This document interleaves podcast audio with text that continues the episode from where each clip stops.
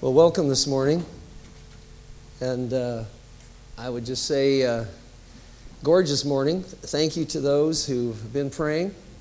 Um, some of you have asked about Patricia and have heard that uh, this was quite a week for the India team. Uh, they canceled all their flights, uh, four flights in India, because Kingfisher Airlines went out of business during the week. That makes it hard to travel.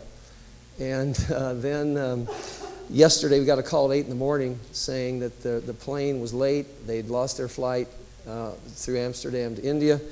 And not only that, they'd been bumped off the flight. And so lots of fun things. And after praying through most of the morning, and by the way, this is very normal before you go on trips, uh, somewhere here or there. So, uh, but it was it's a little tough. And then I sound like Froggy the Gremlin um, this morning, and she did fine. But the night before she left, I guess she caught it from me. So um, she's doing great. They made it to Amsterdam. Um, and so I'm, I'm, a happy camper because of that. Uh, although this has been an Amelia Bedelia morning for me. Uh, on the way over here, uh, I, uh, I, I, you know, I'd sent her a text last night. I was up late and sent her this text, and I got up at three in the morning to see if I'd gotten one back. There was nothing. That's just so much unlike her. And then I got up at six again this morning, and there was nothing. And I realized the text I had written I'd forgotten to send. It was really a nice one, too, folks. But uh, so I put one right underneath it to amend it, uh, begging for forgiveness and uh, see if I'm still in, in the family will. But um, um, she texted me back. She's doing, she's, uh, in spite of her bug, she's a trooper anyhow, and her team, they're doing well. So I appreciate you continuing to pray for them. Um, yeah, and then the way over, I um, dropped my sunglasses, broke those. And uh, then I, since I have this stuff, I, I spit up on myself, coughing two or three times on, on the way over here, and um, um, and then spilled some water in the car trying to clean it all up. But other than that, it's been a great morning. and I'm just delighted you're here. That doesn't have anything to do with what we're talking about today, but appreciate your prayer for uh, as I share with people. I say, "How do you do with your wife gone?" I said, "I'm pathetic." So uh, that that that's really what the case is. But uh, also, some of you were here last week when our dynamic duo uh, shared, or better known as the Katzenjammer twins. Um, um, for some of you, that tells you if you laughed, I know how old you are. Uh, that was a cartoon when I was a kid, and it was in German, of all things. But, um, you know, uh, the most interesting part to me of last week was uh, John's picture. Remember, he showed you some pictures of the patio, and he was and he said he was growing, growing things on the patio. He said, I'm growing, I'm growing pot in, in um, or was it in pots that he said? Was it, you sure it was that? Well, I'm sitting in the back, and I, I admit I have a, trouble hearing occasionally. But I'm thinking, you know, isn't it amazing how one little letter makes a big difference? And isn't it amazing how little, um, often, um, little things make such a big difference? I don't understand. I know they do. Sometimes I don't understand. How could that little thing have made such a huge difference? But they do. For example, two people raised in the same family see the world so differently. You know, one wakes up and they see problems and there's complaint upon complaint. Another one wakes up, hey, great morning, glad to be here, and look at these opportunities in front of us. And you say, now, where do they come from? How can you have this in the same family? And uh, it's, a, uh, it's a reality um, uh, where one would see opportunities. What's the difference? The other see problems. It's all about perspective. It's all about perspective. And um, my question to you is which one do you want to spend time with? Do you want to spend time with the whiner or with the winner? Well, that, that's a good question because I think most of us would take the winner any day. Now, I want to talk about winning a little bit today. One of the things I do know about winners is that they are all investors. That is, their life is a style of investing. And when I say investing, yes, they give their money or their resources, but they also give themselves, they give their energy to those things that are going to produce some dividends. And they also, wise investors, give themselves and invest in those things that will not fail over the long haul. There might be some short term losses, but they do not invest over the long haul for losses. So this morning we're going to talk a little bit about this. What is what kind of investments never fail? Do you know of any? Uh, we're going when Patricia gets back the week later. We're going back to Africa. and uh, we were in Orange County last week with some guys on the team. One of them's a lawyer who will be going with the team to Africa, and he kind of heads up uh, a bunch of what what happens there. And uh, so they were talking about um, he, he and another buddy were talking about their Apple stock. You know, I don't mean even though the Apple makes iPads and those things. And um, um, they uh, both talked about how they've invested in Apple. Would you like to know when they had invested, the highs and the lows? Well, that's another question. But uh, they were talking about their investments, and one said, Well, I'm already out, I've sold, another one's just getting in, and, and these kinds of things. And this morning, I want us, as we think about that, we, we live in a world of investment, but how does investing generosity and joy relate? How do they come together, or do they at all? At Christmas, uh, one of our uh, kids, um, as you know, we have a bunch of them. Excuse me, I'm. That's just water. Uh, it's hot water. My wife said I'm always in it, so I might as well drink it. Um, um, the one of our kids, uh, actually one of my wife's side, um, decided uh, all the presents were open.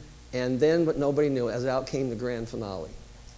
And uh, they delivered that morning nine iPads to family members who were there. Now, even if you get them on sale, that's a chunk of change. And all four of the kids got them on his family, and then some siblings, and then my wife got one. And uh, you know, it was amazing, it wasn't just the gift, but it was the, the, the noise, the celebration that went off afterward.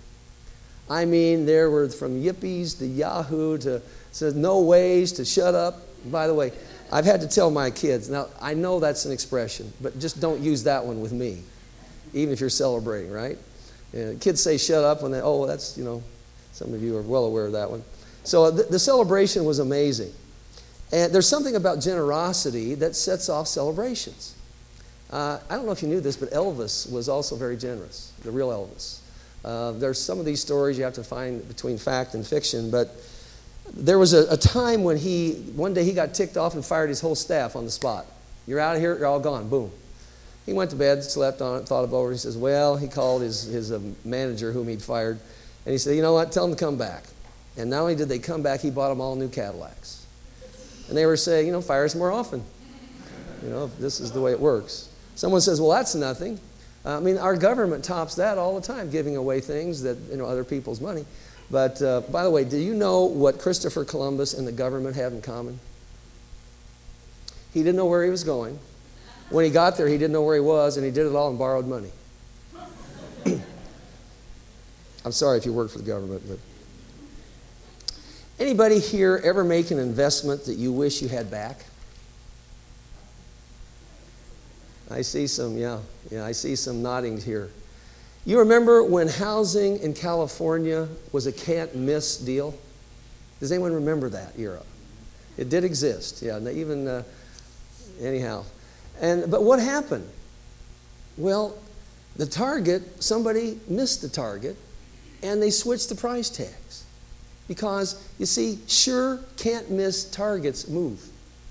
They're not the same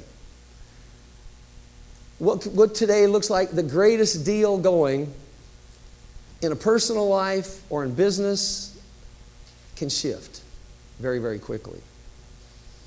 And some people, folks, are investing their lives in things and people and in activities that merely are going to lead to short term gain, but also to long term, long term, they are guaranteed to fail if they keep going in that direction. And I hope you know by now I'm talking about more than money. I'm talking about where we put our time, our energy, our priorities, our relationships. Where are the investments that will not fail? Now, the interesting thing is that those who don't fail, those investments that don't fail in life, are usually overlooked and underestimated.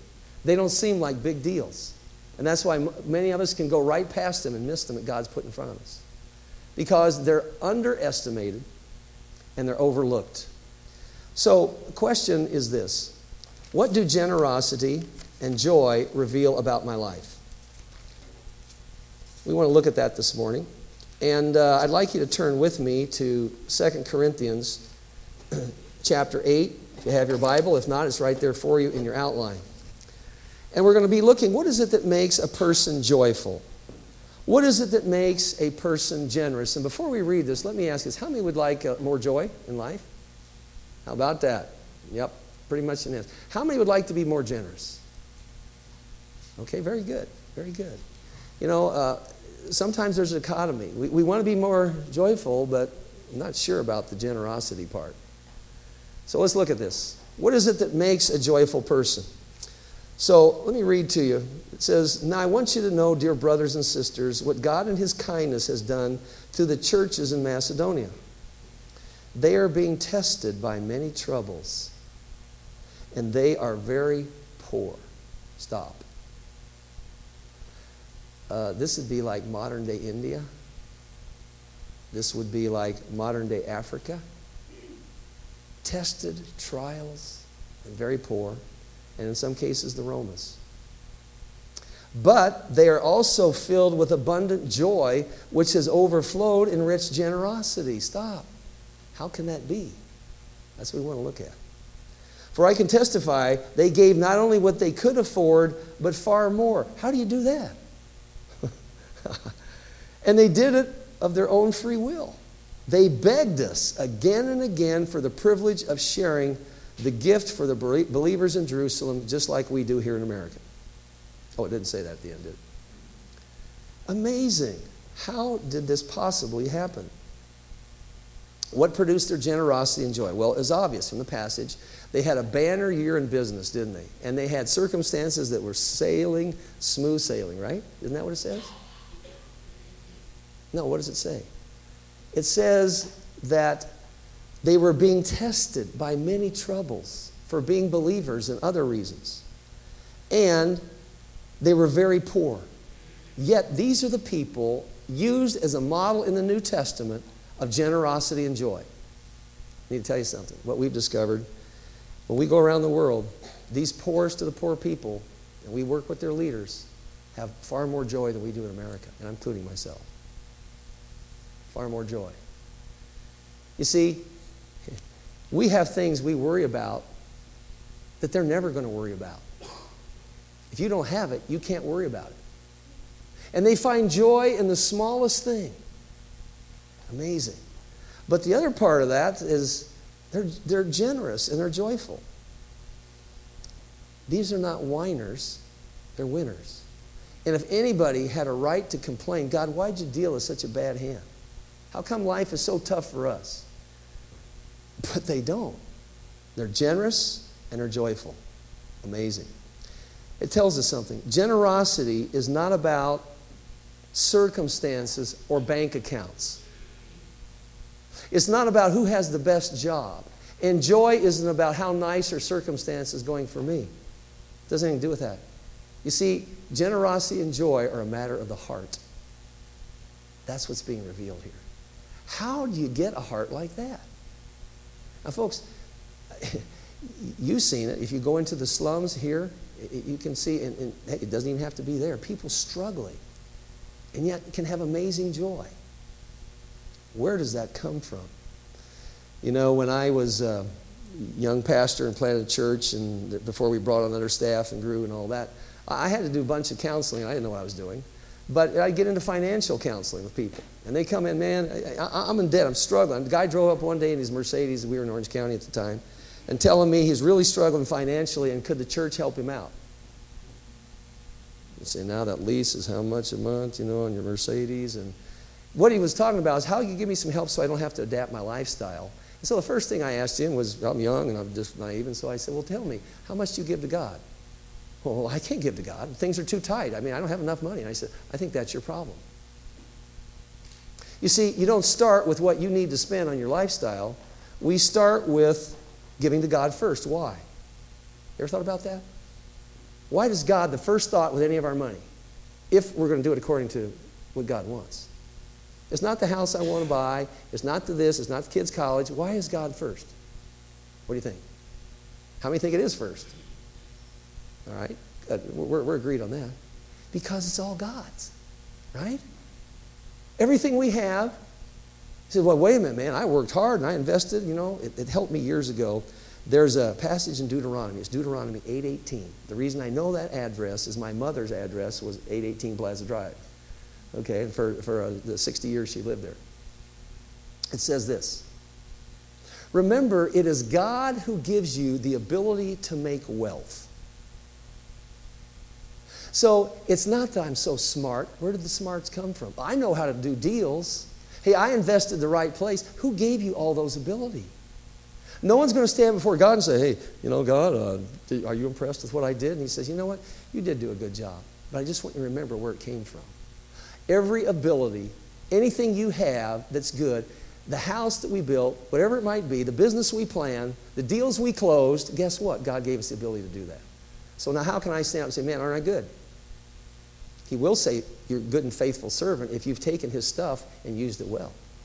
Because that's a matter of the heart. So it's all his to begin with.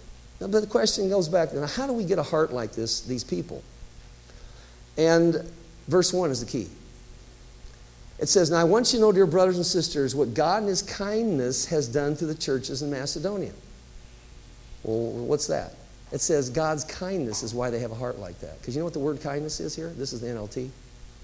The word here is charis. It's the word grace. God's favor, His grace, produced this in them. It's what we just talked about.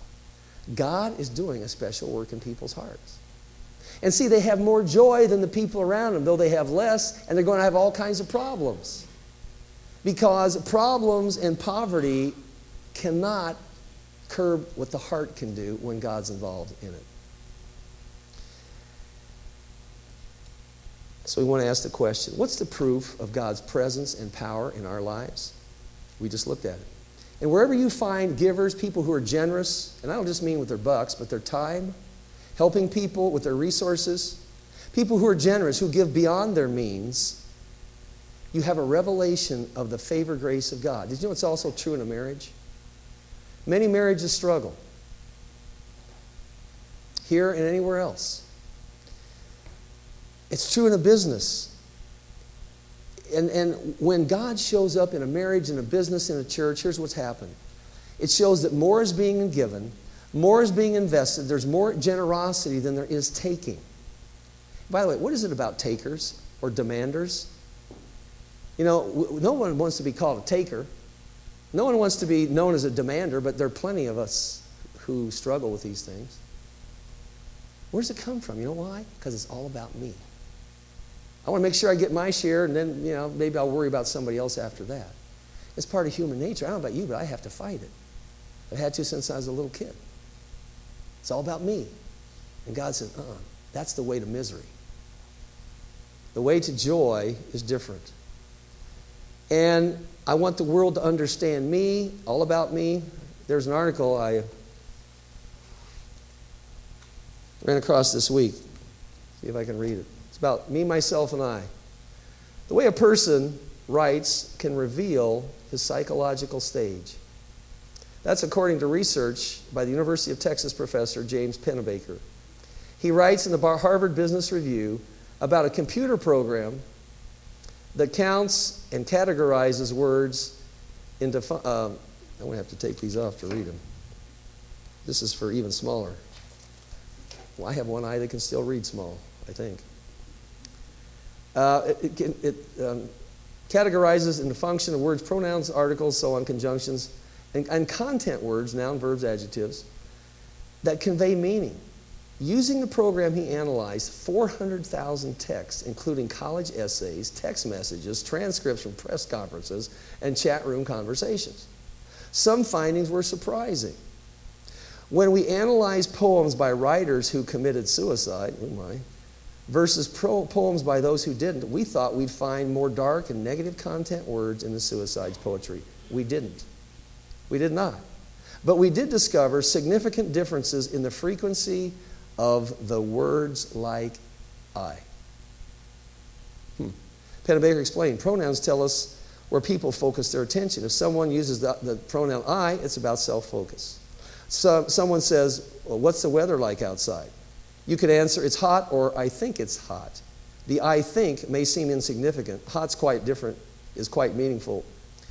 It shows you're more focused on yourself. Depressed people use the word I much more often than emotionally stable people. People who are lower in status use I much more frequently. I'm not sure what all that means, but I think God said that a long time ago, or for a researcher discovered. And, folks, it also says that generosity and joy also reveal the kind of heart. And secondly, it says this it reveals the source of my heart's treasure. Look at verse 5. It says, But even more, uh, even, they did even more than we had hoped. For their first action was to give themselves to the Lord Jesus and to us, just as God wanted them to. Amazing. The secret of their generosity and joy is that they gave themselves to Christ first. They said, Here I am. It's my life. You see, their treasure, treasure wasn't in their treasures, their treasure was Christ. That's where it came from. Their treasure was their Redeemer, the ultimate reward, the friend of their soul. In James chapter 2, James talks about those who are uh, the poor are favored by God. You say, What? I'm sorry, folks. I do not want to trade places with any poor person. He says, For they are rich in faith. You see, they have no other option, they have nothing.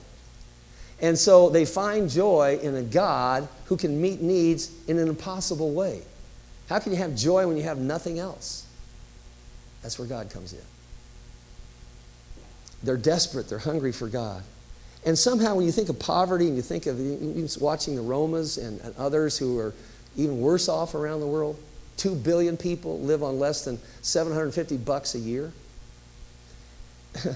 the interesting thing is that how many wounds and damaged hearts and things like these, these Romas who have the Father's concept is just not there. What kind of damage does that do to the soul? It does amazing damage, just like it does in America. And yet we begin to see somehow their hearts have generosity and joy because when you make Jesus your treasure, there's a healing that starts to take place inside in those broken areas and hurt areas of our life. If He is our treasure, not the stuff that He gives is the treasure, He is the treasure. Something happens on a supernatural basis that I can't explain, but God does it. And they discovered His healing power. Now, my earthly treasure is my wife and my kids and grandkids and dear friends and you guys. And, but you know what? Uh, that's why putting her on a plane to go a place like India for two weeks, I, I battle with that one. You know, I do. And, and uh, um, you know, Lord, she's the treasure you've given me. And take good care of her. By the way, she will have a good time. She, she just rises above it all. But it comes from God. They are an earthly treasure, but He is the treasure.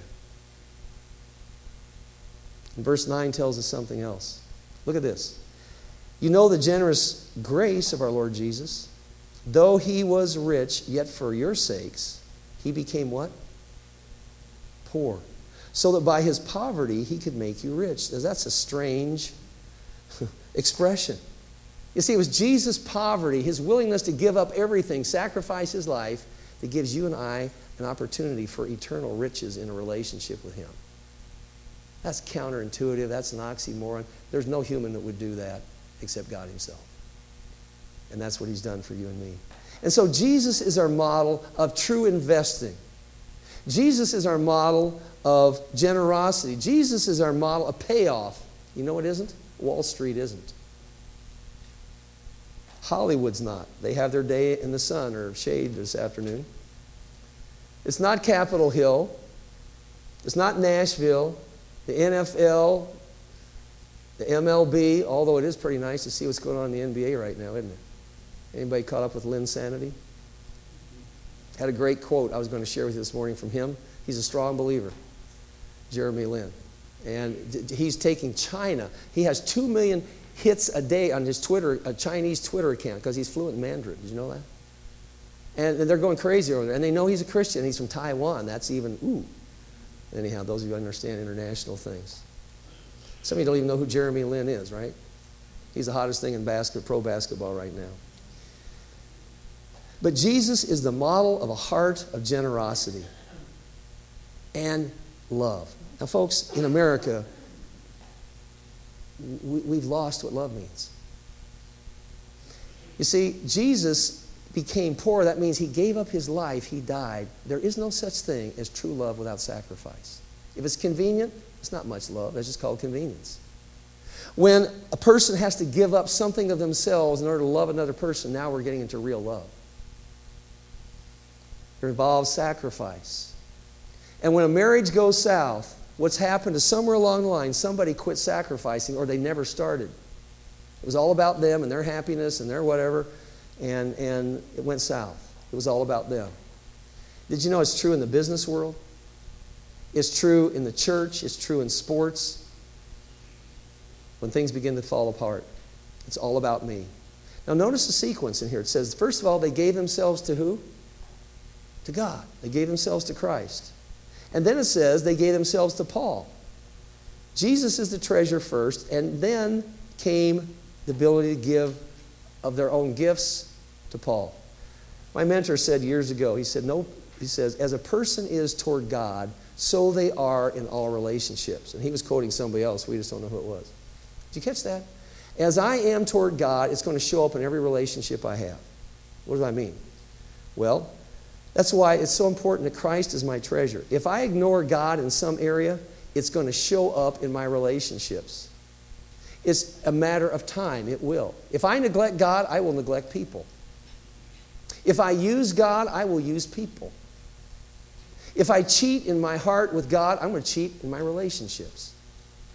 It's simply that. If I want to know how I'm doing with God, I can look at my relationships. How am I treating people? Who am I going out of my way to help? Because as soon as I neglect God, I'm going to neglect people. There are no exceptions. There never has been, regardless of time, era, history, race, or anything, or religion. It's just the way it is. Now, I may not like that. and I've had to say, oh God, so many times. I need to say this too. Some of you are in relationships or in families where you have, you're surrounded by some very selfish people. And they will let you give and give and give and give and do very little in return. I'm not talking about you keep giving and giving and giving without interrupting that. You need to read the books on boundaries. There's a new one out by Townsend called Beyond Boundaries, which is outstanding as well. You need to interrupt that and say, you know what, God says this is wrong. I'm not going to continue to do this because I'm damaging you and I'm violating the character of God by allowing you to think that you can treat someone this way. It does not please Him. I just encourage you to read, if that's, find yourself in some of those. But you see, generosity is a matter of the heart, and it reveals my true treasure. And the treasure will always come back. There's only two choices. The treasure of my life is either Christ or it's me. It's all about me. My happiness, my fun, my joy. I'm going to do what I want when I want. And we might even use religion to say it's not true. And so, oh God, give me a heart that wants you as its greatest treasure. And God is not our convenience to help us get the job done. God is our treasure. So that if everything else is taken from us, and one day it will, every person has everything they've ever had taken from them when they go through the door of death. You didn't lose your treasure because you have Him and He has you. What great news that is. Let me ask you this whose responsibility is it in our world to take care of the poor, the abused and neglected, the persecuted? Is it the government? Whose responsibility is it to go to the Romas and these people in India and Africa and inner city LA and areas around here where people are struggling? And single moms? And who, who, who is that? You see, God's called us, didn't He? Why? Because we have the treasure, we have the answer. You say, but I don't even know what to do. I know, that's how I started. I had no clue. And many of you are involved in doing things in this community right now. I see some of you here, you've shared it. Kingdom Center, working with people, single moms, and all kinds of things, and God, praise God for you. But God's called us to. Because who speaks for those without a voice? God calls us to do that. And just seeing our youth today who are, just experienced all those boxes when you came in, that's the 30, 30 hour hunger or famine. where the kids didn't eat for 30 hours, and then they got to eat this morning, and uh, taking the proceeds of that and sending it to people who are needy in the world. Great. In fact, sometimes I think we as parents could, could learn a lot from the kids, couldn't we? I just um, picked up an article this week. Who's speaking? Did you know this week was the celebration of the one year anniversary of the overthrow of the Mubarak uh, um, regime in Egypt? And how do you think it's going a year later? I said last February, because I was here then, that this will not be a celebration. I said it can't be because that void will be filled by the Muslim Brotherhood. So they were quoting Egyptians on the front who were part of the rebellion, who were part of saying, We want a new regime. They're saying it's worse now than it was then. And the same oppressive laws that were there by Mubarak have not been removed, more have been added because the Muslim Brotherhood is in full control. And not only that, they're killing Coptic Christians who are fleeing the country by the thousands. It's just like Iraq. As bad as Saddam was, there was a haven for Christians because he didn't care. And over 100,000 of those Christians fled, and, and people fled to Syria for refuge. And you know what's going on in Syria right now? The government, which is we're helping overthrow, is allowing the Muslim Brotherhood once again to take over and slaughter Christians. If I had time, I could read you another article in this magazine about the quoting of some of these terrorists here we go. It says The worker reported that several Muslim taxi drivers vowed to harm all women customers who were unveiled. These women, mostly less Orthodox Muslims and Christians, are being kidnapped, raped, and even killed. And it says that the extremists have been on TV, Syrian television, encouraging Muslims to kill, kill Christian women the tone of the Muslim discussion isn't whether we have the right to oppress these people, but whether we should allow them to live or not. These are our Christian brothers and sisters, folks. This is going on in the world right now. And just as we heard about the Romans this morning, question is who's speaking out? What's our government doing? We need to overthrow this government. We don't care if the Christians are killed in the meantime because oh, well, they sided with Assad, they sided with Mubarak, even if they didn't, which they didn't. We can kill them now. We were looking for an excuse to begin with. Let me ask you who has more power to do something about this, me or you?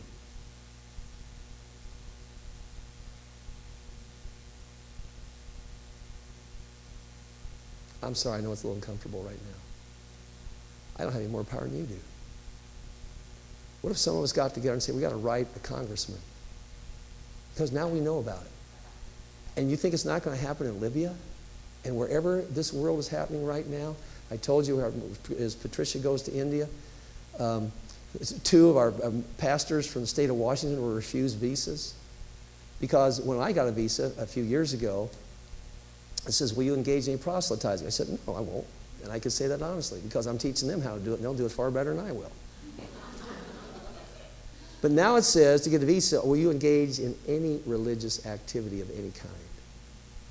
See, they want everybody out except Hindus out of, out of uh, India. And we, there, were two, there was a, a, team of women from Australia just got sent home from working in the orphanage helping the children because, quote, they were engaging in, in uh, religious activities. This stuff is growing. So what's that got to do with me? And what's that got to do with generosity? We've got enough problems here in America. I know. But Jesus, these are our brothers and sisters that Christ laid his life down for, who are dying, and who's speaking up for them. I pray you go home and pray about that one. If we all wrote letters to some congressman, if we did something. Final question is this one How will I respond to God's coaching me to a generous lifestyle? In fact, is he? And I don't mean just financially, but how about my relationships? How about sharing my faith? Am I generous? How about helping make disciples? And will I invest my life and my resources for Christ? What's the other option if I don't? What is it? I waste my life on myself. Folks, that's what Jesus says. Oh, yeah, He gives us enough to take care of our families and so on. But if I, if I don't do any more than that, I've wasted my life. And He wants us to invest our life to produce fruit. And by the way, I asked this in the first service what do you think prevents or blocks generosity? I struggle with this one my, my whole adult life. What is it that's, that causes, blocks generosity in our life? What, what is it that makes it hard to be generous? What would you say? Fear. Very definitely fear. And what's the fear of? Am I going to have enough, right? We who have more than any generation in the history of the world, we're afraid are we're going to have enough? So it's not the amount. What else? That's, that's exactly right. Why, why, are we, why do we struggle? Why do I battle? Why do you battle with generosity? With time, with, with involving ourselves where there's needs, with our money. What else? Yeah. Unbelief. That's actually the biggest one. Not to mention selfishness and lack of models. The biggest is lack of faith. Look at this. The next point is simply do I believe his promises? Remember this. A farmer who plants only a few seeds, any farmers in here? Or did, beside LJ, little John? Um, will get a small crop. But the one who plants generously will get a generous crop. And God will generously provide you all you need. Then you'll always have left over. You'll always have everything you need and plenty left over to share with others. Question is, do I believe that? I mean, God said it. And when you think about a farmer, um, you know, farmers have to ask a lot of questions. Number one, what are you going to plant? You've got to plant the right seed, right? If you want the right crop. And you got to know where you're going to plant it and when. You know, you plant it in the right season. In California, you can plant anytime you want. But I was raised in the great Mid-Sweat, and you just don't plant in, in, in the winter. There's not a whole lot happening back there, you know, in Sugar Creek, uh, Indiana, and those kinds of places. You, you, you, plant in the right season, or you're going to be greatly disappointed. And it's where you plant. You know, you want fertile soil. And then how do you plant? If you, according to this verse, if you want a big crop, what do you have to do? Yeah, I put, put a lot of seed, right? Now, if you want just a little, little stick of corn, just plant one ear, or plant one little seed. But if you want a big one, and this is what he's saying, and then he's saying, if you do this, and you plant generously, you reap generously. Now, there's only a question here, folks, is do I believe that? How do I know I believe this verse? Very simple. What are you investing in? Where is your money going? Where is your time going? Where, how about our relationships? Is it more give or take? Very simple. We can know if we really believe this passage of Scripture. And it's interesting because it goes back and says they begged for the opportunity to give. You know, Jesus told a story about that, didn't? About the little widow's mite. She came in and said, gave her last penny. And Jesus said, she gave more than everybody. Everybody else gave out of abundance. Oh, they gave so it didn't hurt too bad. She gave till it hurt. I have to ask myself the same question Do I believe the promises of God? And what God is saying is look at what you're investing. God's, and see, remember this it's His money, it's His time, it's His resources. And He says, get in the game. And by the way, did you know this? That generous people, wherever they give, have far more God sightings. God keeps showing up in their life. Did you know that? They see His work because that's what generosity does. It makes you more in tune with what the Spirit of God's doing, and you begin to see God working in your life all over the place. So oh, I don't see God. Well, if you haven't seen God in operation, it may be we have to look at how generous am I with my life. He keeps showing up. And you know what? It's what and how much are we sowing in God's work? And are we sowing in our marriage with those who have a need? You know, I've been carrying something in my Bible. It's uh, it just calls it's called "Grow as a Sower." It's from the beginning of a book, and it's got five keys. It says, "Start each morning with a conscious commitment to go through your day with the mindset of a sower." Huh? That's number one. Number two, start each morning by opening yourself up to God's correcting spirit to help you see in yourself the places where you most need to grow as a godly steward. Convicts me every day. Start each morning asking God to fill your seed bag. Huh. God, I want you to use me today. At work, start each day praying with your team, if you can, or trusted colleagues, about God, what are we going to do? And then the final thing is, is celebrate and rejoice over every act of giving that anybody gives to you or that you get to give the opportunity to give. You know, and I just pray God burns that into my soul. And one of the things is, you know, we raise funds as we go around the world. I have 10 times more joy when I'm looking, who can I give to today? And God seems to take care of so many other things. That's the law of God. I don't know how He does it, I just know that He does it. And then, what, when, and how will I decide to give? Read this next verse with me, would you please? Verse 7. Is this right there? It's a shorty. It says, here we go. You must decide in your heart how much to give.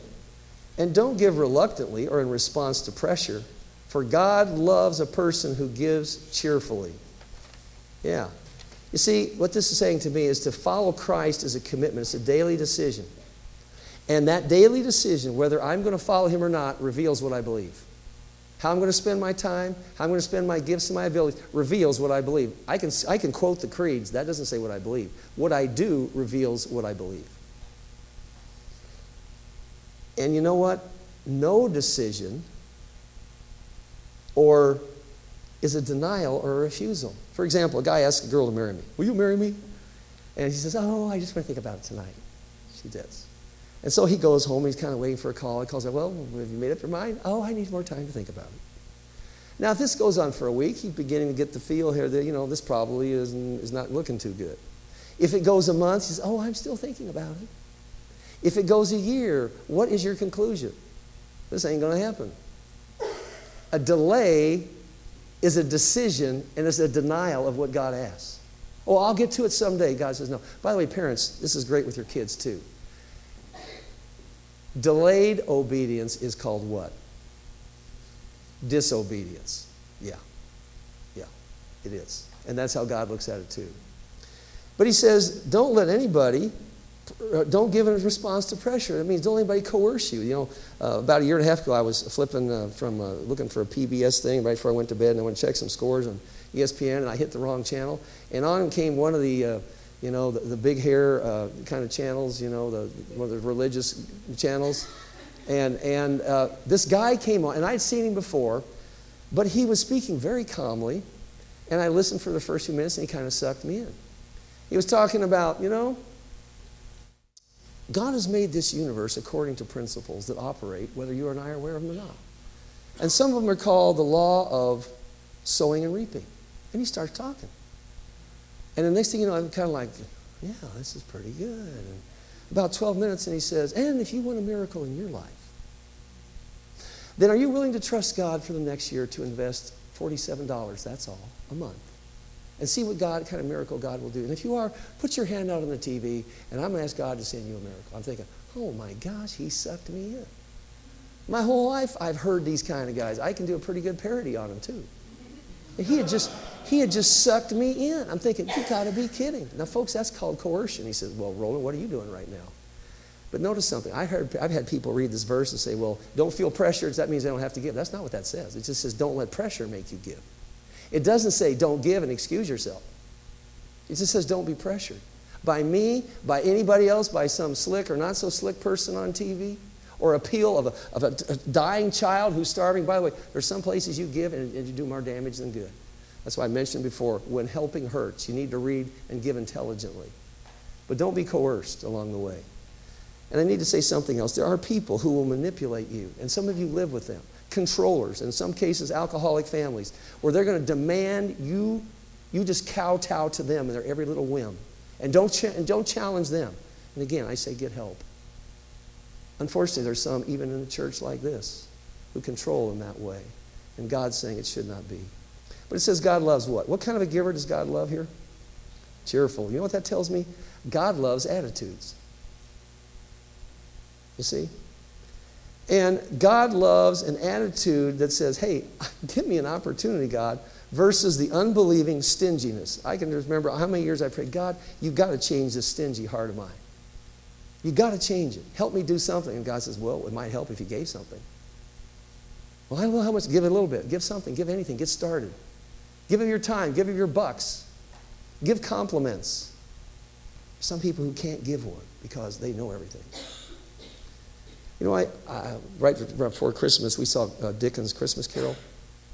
Isn't it amazing how year after you know it's coming, and yet you still love to go and see this thing, you know? And I thought, why is that so? Why is it? And this was a funny when they did it comical and they did it in a modern setting. It was, but it's still the same. The message came through, even though they got there in a different route. And I thought, what is? it? You know what it is? Who's the star of the show? No, it's Scrooge. Scrooge is the star. The, the reason we go to see it is Scrooge. And you know why? Because we see ourselves in Scrooge. We all have a little bit of his stinginess. Oh, we wouldn't tell anybody. Wouldn't be telling me that. I got that. But we do. But that has a good news ending. The guy wakes up before it's too late. And he sees there's more to life than him. And he begins to give and make a difference. And you know what? He gets happy because generosity is the key to joy. It doesn't come the other way. Getting enough stuff will never make you generous, it'll never give you enough joy. But generosity does that. And then what benefits will I either enjoy or miss because of my generosity? You know, this last section, we're going to close with this. It says, For God is the one who provides seed for the farmer and then bread to eat. Now, here he says it again. Here's my promise.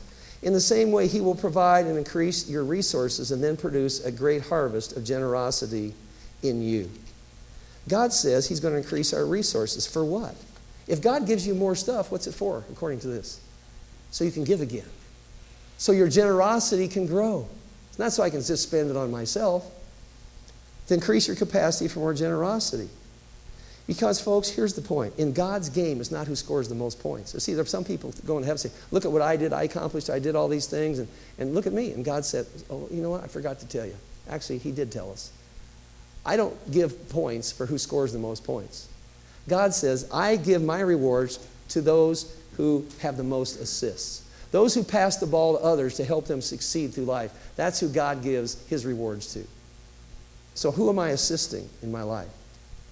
And then he says, notice this, he says, He'll increase your resources, produce a great harvest of generosity in you. Yes, you will be enriched in every way so that you can always be generous. Does that excite you?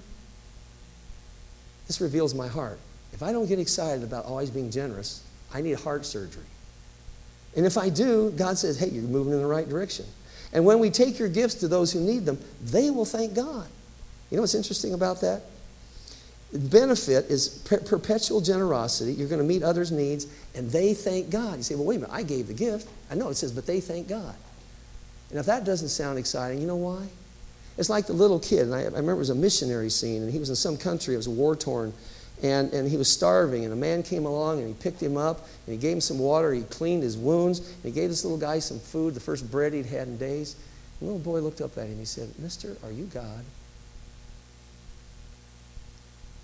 Because generosity represents our God. Because that's what he is like. And so they give glory to God. They'll thank Him. So, two good things will result from this ministry of giving. The needs of the believers in Jerusalem will be met, and they will joyfully express their thanks to God. But look at this. As a result of your ministry, that's your generosity, they will give glory to God for your generosity to them and to all the believers will prove that you are obedient to the good news of Christ. What proves I'm obedient? Not can I quote the creeds, not what I do in the Bible study, but in my generous proves I'm obedient to what God says. That's the proof of it right there. And they will pray for you with deep affection because of the overflowing grace. There it is again. Nobody gives and nobody's generous apart from God's gracious work inside of us, given to you. Thank God for his gift, too wonderful for words. This past summer, I was struggling with a decision that affects our future.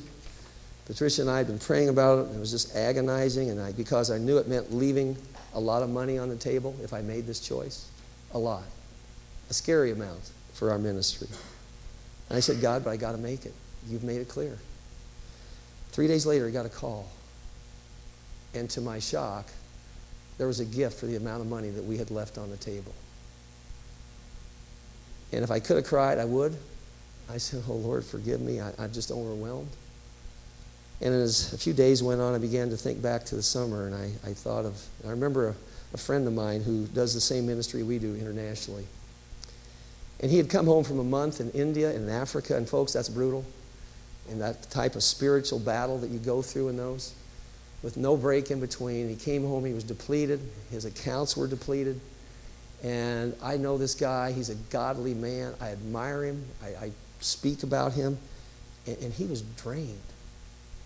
And I said, God, what can I do? And I called him to encourage him, and he always calls me back. He didn't call me back for three or four days. Finally, I called his wife, and he said, He's afraid to call you. And as I was struggling, God, what do we do? The Lord put a certain amount of money in my mind that we needed to give him. I don't say this to toot our horn, but I knew I had to, and I, I struggled. It's a big chunk. We, we hopefully get these kinds of big chunks up at the end of the year so we can give one like that in the midst of our other giving. And the Lord said, Give it. And we did. And uh, he called back and after he found out a couple days later, and he said, Hey, man, he said, You know, you shouldn't have done that and this and that. And I said, Look, look, you know how God's taking care of us, and I wanted to help you. And the joy was simply this I watched God put the wind back in his sails. Here's a man, the kingdom of God, wants and needs to spread his kingdom. And then I thought, and I started, and kind of like God helped me connect the dots. This earlier this summer, you gave a chunk that you weren't sure and you were struggling, and this is no, this is no great uh, boast because I battled over giving it, folks. The stingy in me rose up its ugly head big time and said, God, am I going to? And God just said, Give it. And then God said, You still think I can't meet your need when you face something months later? You see, He has to tell me this over and over. When it comes down to this, who are we going to believe? What the world around us tells us, what our experience tells us. It says simply, Your generosity brings glory to God. It proves we're obedient to Him. It says, They will pray for you because of the overflowing grace God gives to you and to them. I want to be part of that overflowing. And I believe you do. Let's pray. Father, thank you for those who have given their lives to us, and Lord Jesus, most of all you, who withheld nothing, but you gave yourself. I just want you to pray with me for a moment. You see, what God really wants from you and from me isn't our bucks. God doesn't need a loan, He wants our hearts. And he wants a heart that's willing to say, if you want me to go left, I'll go left. If you want me to go right, I'll go right. If you want me to give this much, I'll give this much. If you want me to do without in order so I can give, that's what I want to do and be. Because there is no generosity without sacrifice. But it all begins with giving him our hearts. This morning, what's God said to your heart? Is Jesus your ultimate treasure? Or is it some of His gifts? You may struggle like I do. My family is my treasure, but they can't be my ultimate treasure. My success is important, but it can't be my treasure. My comforts, I love them, but they can't be my treasure. How about you? Can you say today, Jesus, give me the kind of heart that I can begin to make you my treasure. More than the gifts you give, more than the opportunities, more than the pleasures and the comforts. I want you to be my treasure. Oh God, help me. Can you just offer that to Him as a sacrifice and a sacrifice of praise that He is our treasure? God, help us to see you as that. And then, can you also pray for a heart of generosity? See, obedience to the gospel isn't just what we say, it's what we do. Will you pray for a heart like Jesus? And that generosity means I will make a commitment from this day forward to give whatever God says to His work here and around the world. If you're not used to giving, give something. Do you realize you're, you're giving even a small gift can make a difference here in this community, in LA, and around the world. And how about your family? Where do you need to be more generous there? Say, well, I'm waiting for them to give. Yeah, you might wait a long time. Why not take a risk? Again, I'm not saying if there's someone who makes no response at all, that you keep giving while they abuse or use. A loving thing would be to confront and say, I love you too much to let it go on like this. But you never know, your giving may loosen something in their heart. When you go to work this week, how will you provide a generous heart? Can you ask genuinely, How are you doing? To those who don't know Christ? Look for a way to serve them, pray for them. And how about our world in pain? Where there is oppression and abuse and murder. Will we step up? After the first service, a man came up to me and said, We're going to Thailand to film some of these refugee camps where there's been so much abuse. Praise God. One person going with a young man. He'll bring us a report back. Say, but I can't travel. Health won't allow it, but you know, we can pray here. What will you give to him? Can you say, Jesus, this makes me uncomfortable, but I know it's the truth and I know I need you. Give me your heart. Help me take some steps. Father, thank you for your people. Thank you for those whose hearts resonate and they've offered themselves to you and then to each other. I pray you'll bless them, encourage them. I thank you for the God sightings they're going to experience. And I thank you for the difference it can make in a church like this, in this community, and beyond. And now, as we bring you our offerings, you said you like happy givers. We're not simply paying a bill, but we get the privilege of sharing in your great work. Thank you so much for giving everything to us. Just give us your generous heart, we pray in Jesus' name.